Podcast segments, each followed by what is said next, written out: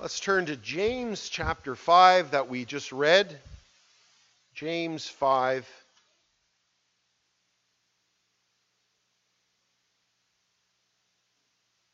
And tonight we're going to look at 7 to 11. Uh, James 5, verses 7 to 11. Be patient, therefore, brothers, until the coming of the Lord. See how the farmer waits for the precious fruit of the earth be patient about it until it receives the early and late rains. You, um, I'm sorry, being patient about it until it receives the early and late rains. You also be patient. Establish your hearts, uh, for the coming of the Lord is at hand. Do not grumble against one another, brothers, so that you may not be judged. Behold, the judge is standing at the door. As an example of suffering and patience, brothers, take the prophets who spoke in the name of the Lord. Behold, we consider those blessed who remain steadfast. You have heard of the steadfastness of Job, and you have seen the purpose of the Lord, how the Lord is compassionate and merciful. The idea of patience in the Bible is uh, something that uh, is spoken of a great deal. The book of Proverbs uh, talks about the wisdom uh, that comes through exercising patience.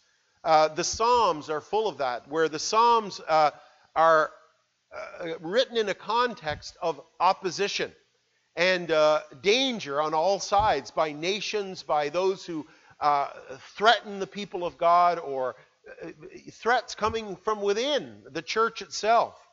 And so, patience is something that God's people are called to in every age and at great length. Uh, patience is something that is so important because it is a, a regulator of our lives. Impatience is very da- dangerous uh, because it opens us up to all manner of sinful behavior and sinful choices. Uh, we saw that with uh, Abraham and Sarah, where God made promises to Abraham, and uh, in their impatience, they take matters into their own hands. And uh, Abraham has a child by Hagar, uh, um, Sarah's concubine. And we saw all the ensuing troubles that came from that. There's many occasions like that through the Bible. Uh, David was very impatient at times. He, he realized that, you know, someday I'm going to die by the hand of Saul. So what does he do? He takes off and he goes to live with the Philistines. He goes to, he, he makes a sinful choice. Um, uh, there are other occasions in the Bible. Um, Peter, for example, he pulls out a sword and he attacks the servant Malchus and he cuts off his ear. And Peter is rebuked by Jesus. There's other uh, examples, and there's plenty of examples in our own lives. I'm sure you can uh, uh, uh review and go, go back over your own life where impatience has, had brought you to uh, a very difficult place, whether it's something you said, you lost your patience with someone. And that's often uh, the situation. We lose patience with our children, or we lose patience with our family, we lose patience at work or at school or wherever it is. And we say things that we regret. And oftentimes, that's the, the bulk of um, where our regret comes from. Sometimes we'll do things that we, we regret. Uh, we will make uh, bad choices out of impatience, out of fear, uh, out of waiting to see how things go. And, uh, uh and this is something that uh, characterizes, characterizes some of us more than others. Some people are naturally patient, some people are naturally impatient. but nevertheless, it's something that we all are uh, guilty of, impatience from time to time, and need reminding of. And so I'm losing patience with this fly. so the, uh, he, he's really, I don't know why he comes up here all the time. Why doesn't he go up to that light? a, but anyway, the, uh, James is speaking here of patience. And I'm going to learn patience here tonight, I'm sure. Uh, he, he's speaking, and James is heavily dependent upon the book of Proverbs. heavily dependent upon the book of Proverbs, which speaks a great deal about patience and the wisdom literature as a whole. Eh, we can think of Psalm 37 or the book of Job. If anyone uh, um, had to learn patience, it was Job. And in fact, uh, he goes on to speak about that, the steadfastness of Job. Uh, Job was notorious for his, the, the way in which he suffered and he had to learn patience. He had to learn to put his hand over his mouth and not speak unadvisedly about uh, the trouble in his life. And we see that, don't we?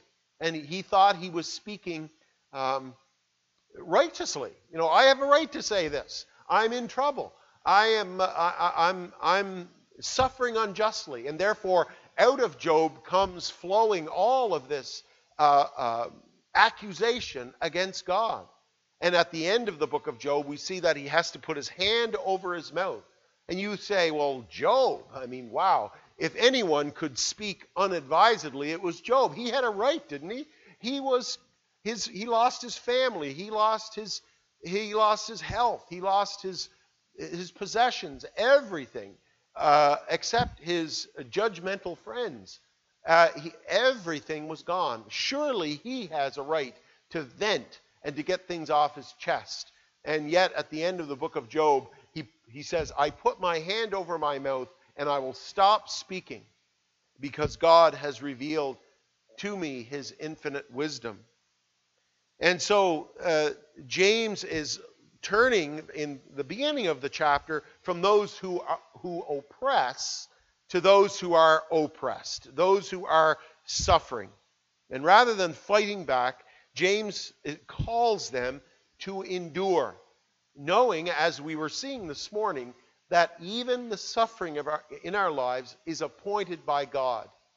And lest we start to fight against God, we have to rein in those passions that uh, cause us to be impatient, when things aren't going our way, when things are not being done the way we want, when we're not getting that call back, and that when when uh, when the the person that we're waiting on is taking too long to do something, and so we have to be patient and understanding. And uh, so, in behind all of that, of course, is God Himself, and to to rage and to lose your temper even if it's at the people around you, really, the Bible says you're fighting against God. You're raging against God who has brought circumstances to bear in your life.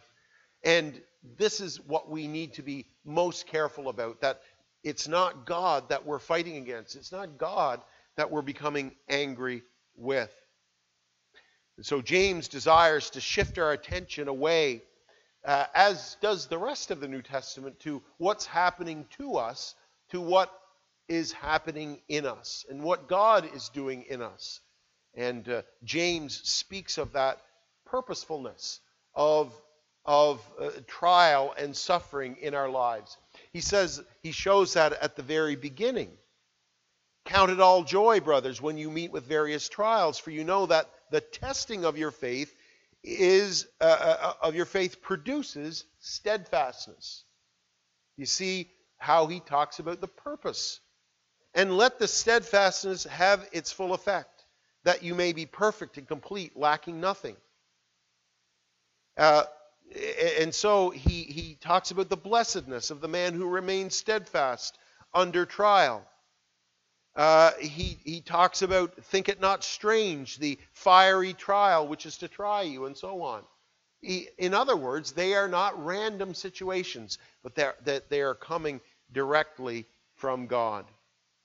Patience, on the other hand, shows that we are following God's times and seasons for our lives. There's a time of blessing, there's a time of, of joy, but then there's a time of maturing.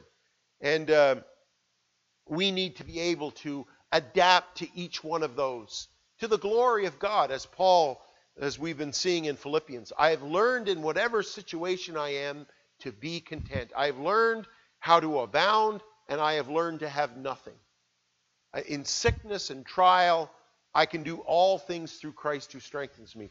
That is the point of trial, I can do all things through Christ who is who strengthens me. And so uh, uh, this is how the patient person lives, not with a a, a uh, quick temper, but with a slow kind of fuse, not giving way to passionate outbursts of anger, but is rather uh, a work in progress. That's, that's the amazing thing about your life and my life. That once you see God in the equation, once you see this trouble as sent from God, then you're you're approaching it in a completely different way. You're saying, God is trying to teach me something. God is trying to bring something out of me. God is trying to show something that is in me, something that I may repent of, something that I may turn from.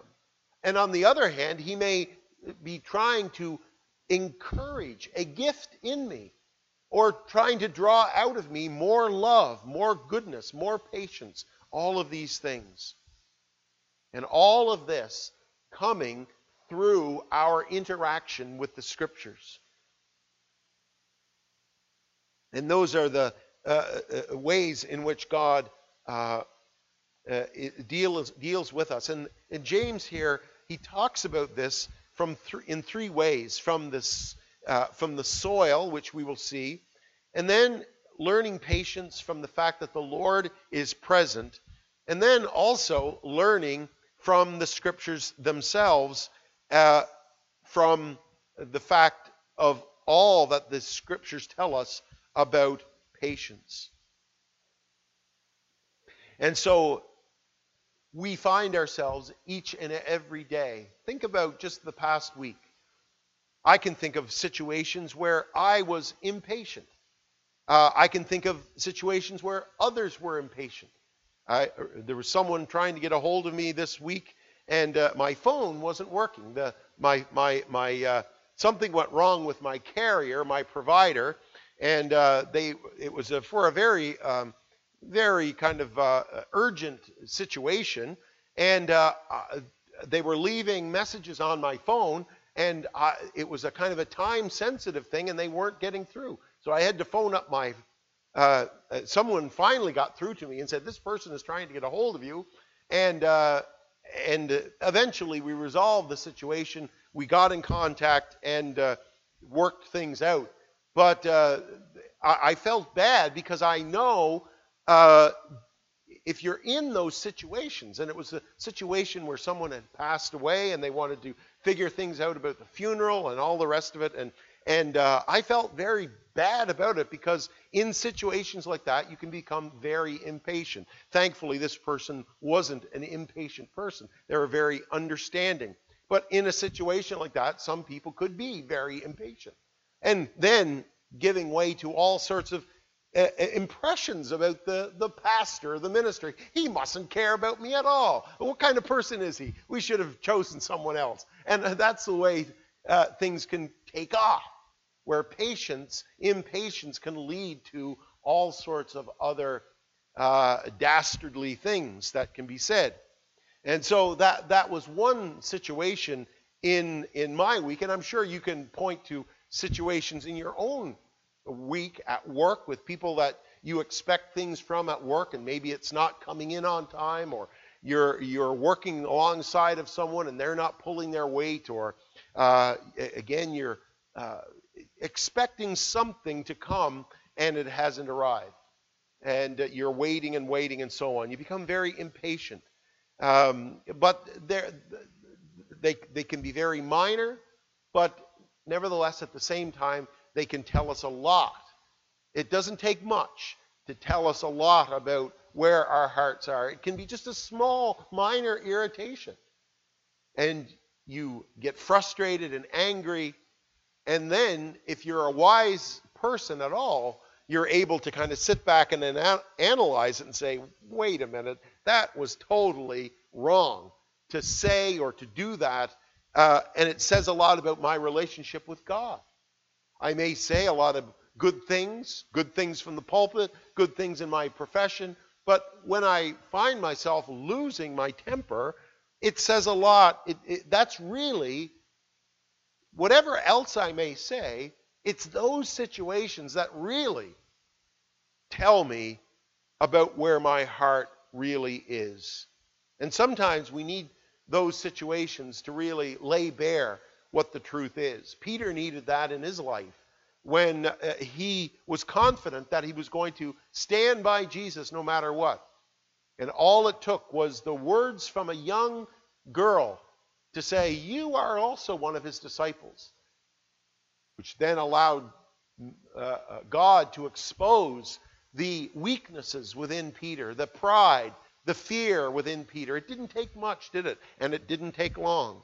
And neither is it with ourselves. And so we need God's Spirit in all of these situations, whatever they are, and uh, uh to to learn patience. Be patient, therefore, brothers. Uh, he goes on again to repeat that. You also be patient. Establish your hearts. In other words, it's digging in. Strengthen your hearts. Be. Uh, it, it speaks of being a bit more active, uh, being more resolved in thinking through your need to be patient. Be steadfast, brothers. So he is really asserting uh, the need for self examination in that.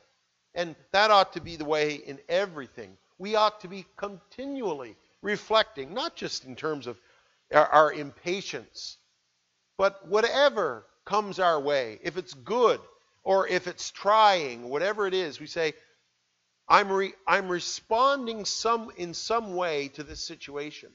How, what does this tell me about myself? What does this tell me about my pride? What does this tell me about things that I have or things that I lack? Or ways that even I underestimated myself in? That now I feel more encouraged about myself. that I thought I couldn't get through a situation like this in the past, but here I am. And you are you are again able to reflect. You're not always down on yourself. You're not always saying oh woe is me but you're you're looking at positive things. You're saying well here's a situation that god put me through and it didn't expose a kind of a bitterness or anger in my life or an impatience but it exposed a strength that god has worked in me that i didn't think was there and again, we have found ourselves in those situations as well, where you thought, well, I, I, I don't know how I'd face a situation like this. And then you go through it and you find there's, there's something there that I never thought was possible of me. But the first thing he says, he says, you also be patient, uh, be patient, uh, um, until the coming of the Lord, see how the farmer waits for the precious food of fruit of the earth, being patient about it until he receives the early and late rains. In other words, so that, that is something that we can easily identify with.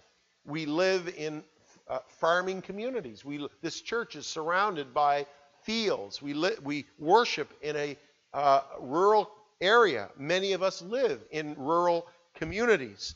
And so God is showing us a parable that uh, unfolds for us every year around us as farmers, uh, as with this, waits for the precious fruit of the earth.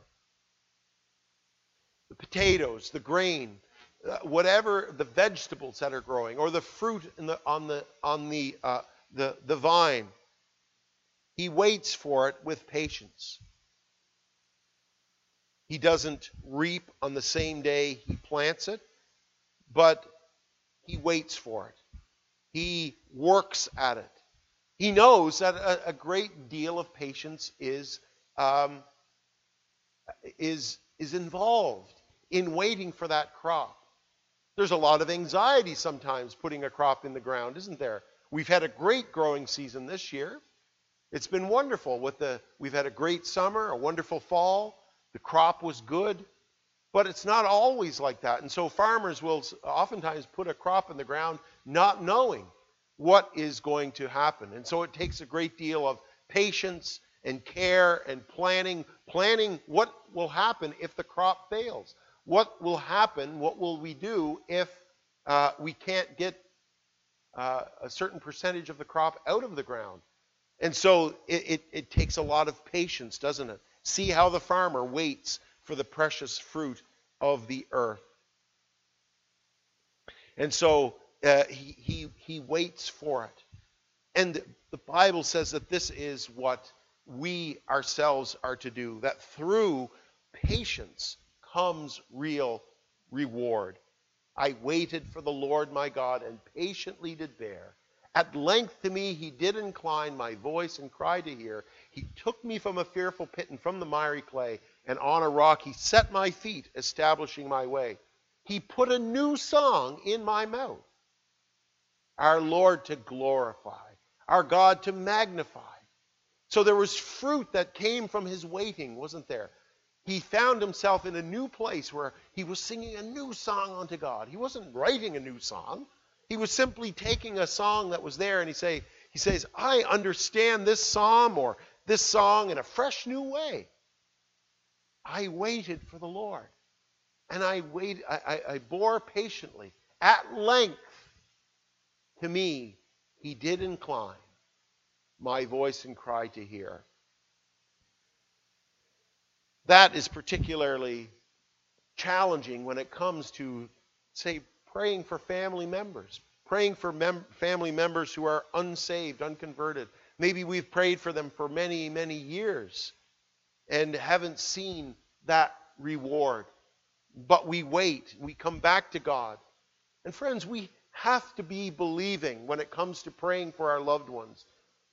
Does Jesus give us those parables simply to mock us? Those parables of endurance and patience and waiting upon Him in prayer, only to throw it back in our face and say, well, it's all for nothing and, and, and you wasted your time. No, He's giving us those parables. He's telling us about patience because it is His desire to hear our prayers. And so we must persevere. Persevere for family members. Persevere for the right things. That's the other thing we have to think about. What are we patient or impatient for? Jesus talks about seeking first the kingdom of God. Those are the things principally that we wait upon God for. We're patient in, in those things especially. We're patient when it comes to people in the church. Uh, the, Psalm 122, which we looked at a few weeks ago, uh, said, Pray for the peace of Jerusalem. Well, how much damage is done within a church when there's a lack of patience? When people turn on one another, when they don't get their way or their agenda is not carried out, they will turn on one another. And so within the church itself, these things must be uh, uh, pursued. And so he, he says, um, the farmer waits for the precious fruit of the earth. There is great reward in waiting upon God. Wait, says the psalmist, upon the Lord. Wait, I say.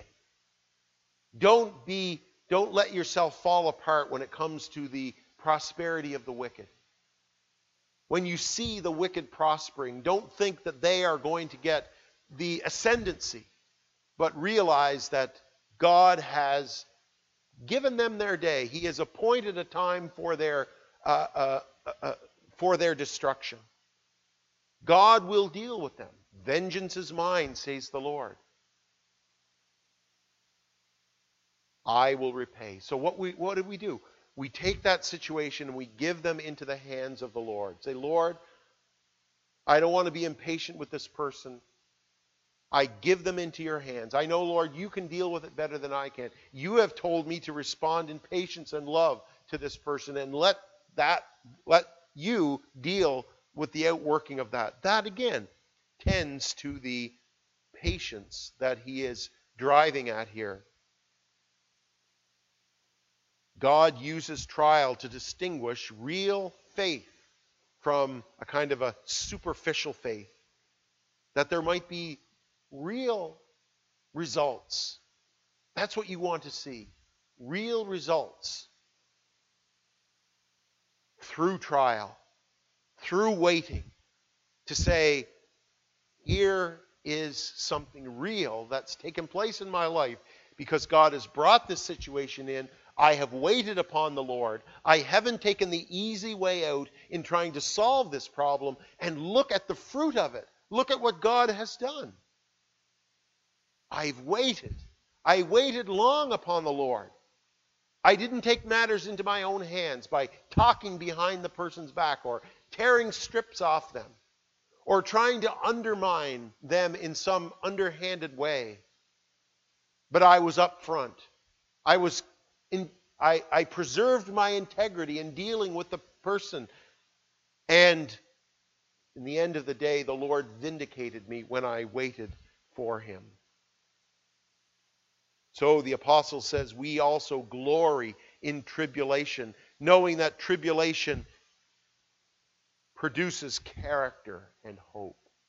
Isn't that wonderful? Therefore, we glory in tribulation. How many of us have gloried in tribulation? Well, sometimes we can't, as I said, glory even in being, you know, minor irritations that we lose our temper over. We, it, it, it doesn't take much sometimes.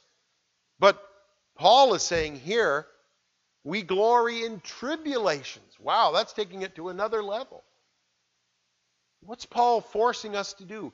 He's forcing us into a corner to say, learn character development. Learn that this is God's chief way of stretching us and growing us in the soil of affliction. That's what he says of his ancient people that I have, I have brought you out of the furnace of affliction. And I shaped and molded you there.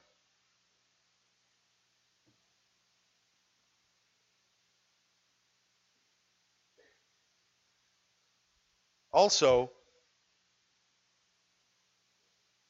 he talks about the presence of the Lord. You also be patient. Establish your hearts, for the coming of the Lord is at hand. Do not grumble against one another, brothers, so that you may not be judged. Behold, the judge is standing at the door. In other words, the presence of the Lord ought to encourage us. That God is with us. He never leaves us nor forsakes us. Look at what it says in um, in Hebrews chapter 13. Keep your life free from the love of money. That's something that causes us great impatience, doesn't it? When the money's not coming through. Keep yourself free from the love of money and be content with what you have. For he said, I will never leave you nor forsake you. So we can confidently say, The Lord is my helper. I will not fear what man can do to me. What words of encouragement they are. Psalm 37, he says, Do not fret for evil men, for like the grass they will, uh, they will soon wither. He goes on to say, Commit your way to the Lord, trust in him, and he will make it come to pass. He will make your righteousness shine as the dawn. Be still before the Lord and wait patiently for him. And don't worry when men succeed in their evil ways.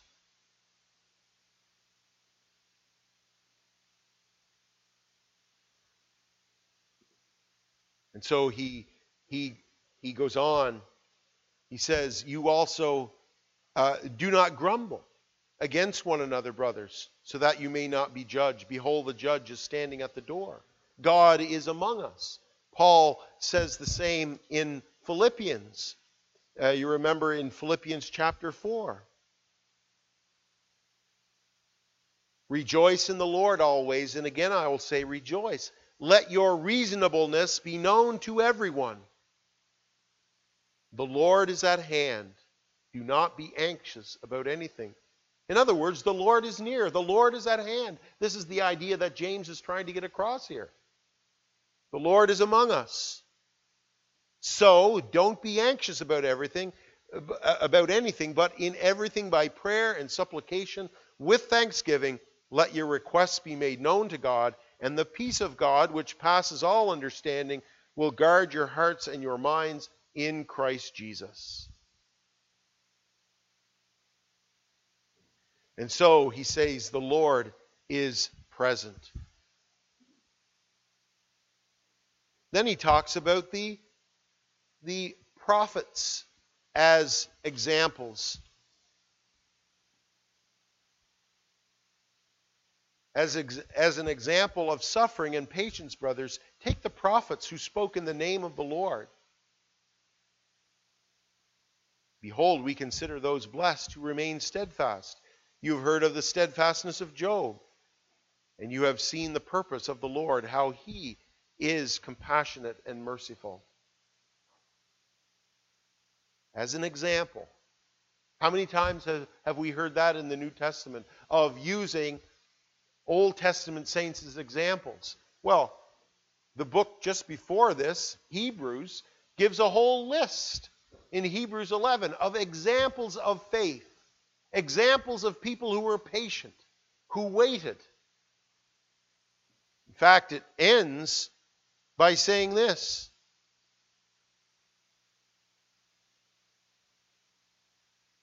Others suffered mockings and floggings and even chains and imprisonment. They were stoned, sawn in two. They were killed with the sword. They went about in skins of sheep and goats, destitute, afflicted, mistreated of whom the world was not worthy, wandering about in deserts and mountains and in dens and caves of the earth. All these through faith commended, all of these, I'm sorry, through, uh, though commended through their faith, did not receive what was promised, since God had provided something better for us, that apart from us they should not be made perfect.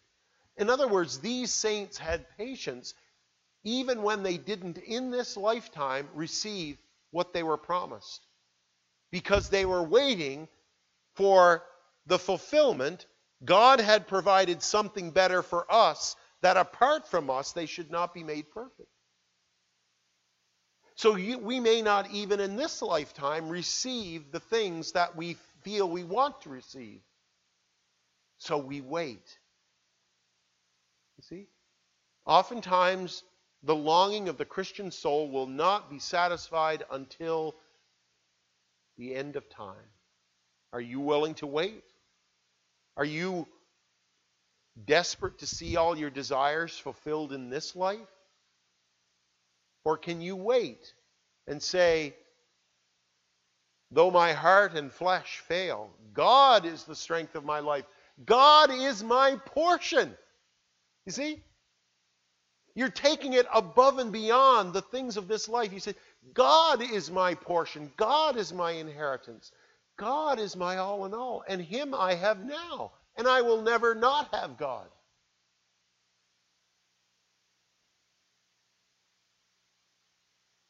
And so I take my cue as an example from uh, uh, the prophets, those who waited, those who are, as I say, many of these great saints who are uh, uh, cataloged for us in Hebrews uh, 11.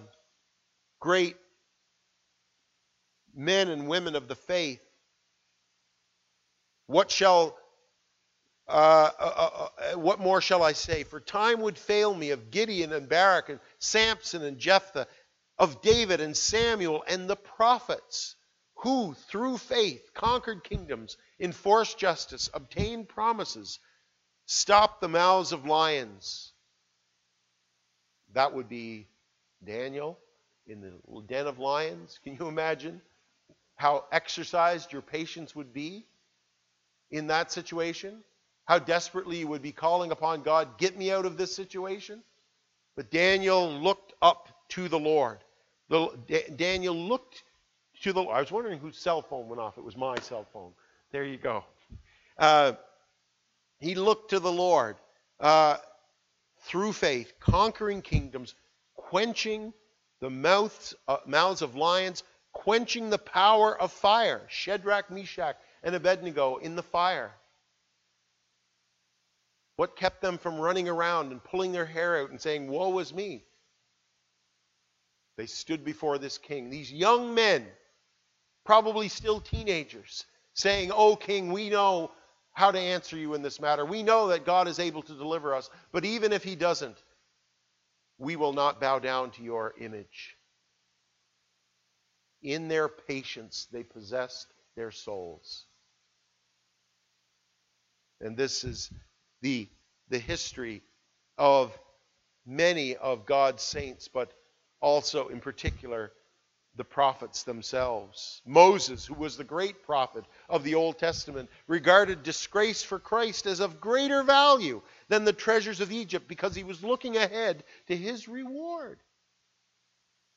There is the great Old Testament prophet. How does he possess his soul? How does he keep it together? How does he embrace the disgrace of Christ and esteem it as greater value than the treasures of Egypt? Because he was looking to the reward.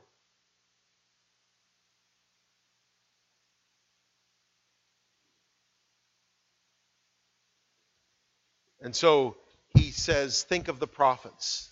David himself was a prophet, and we can see uh, though, though there were some low moments in David's life, yet there were some high moments in David's life as well. When he was told by his 600 men, Here is Saul, kill him right now, he's just right in your grasp. David says, I'm not going to do it this way. I'm not going to bring my kingdom in by through the bloodshed of God's anointed. No, I'm going to wait. I'm going to let God do this. I'm going to do it the right way. I'm going to do it above board. I don't care what the cost is. That ought to be the way with each one of us, friends, in all our dealings, whether at work or whether at school or where in, in whatever it may be. I'm going to do it the right way no matter what the cost is. I'm going to, in my patience, work through this with the Lord.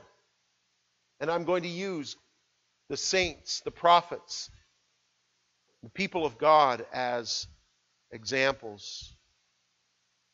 This is what Job did.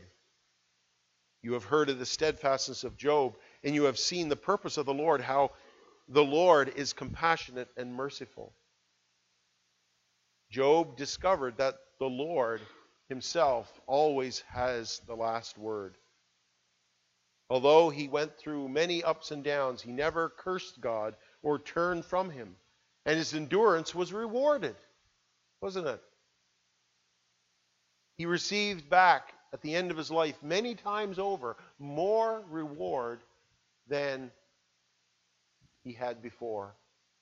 More children, more flocks, more crops because he endured.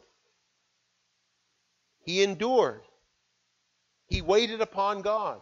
He didn't throw out his hope even in his suffering. He always gave the right to end his life to God. He never said, "Oh, my pain is beyond what I can endure. Therefore, I'm going to, you know, have call up my doctor and have end my life. Have my doctor end this pain." He ne- he said, no matter how so- how difficult his life was, he knew that the right of life and death belong to God. Many people, in their impatience, see no value in suffering, see no value in these things. It's not to say we ought to speak lightly of people suffering, by no means. But nevertheless, we as God's people ought to affirm the, the, that the right to life and death belong to God alone.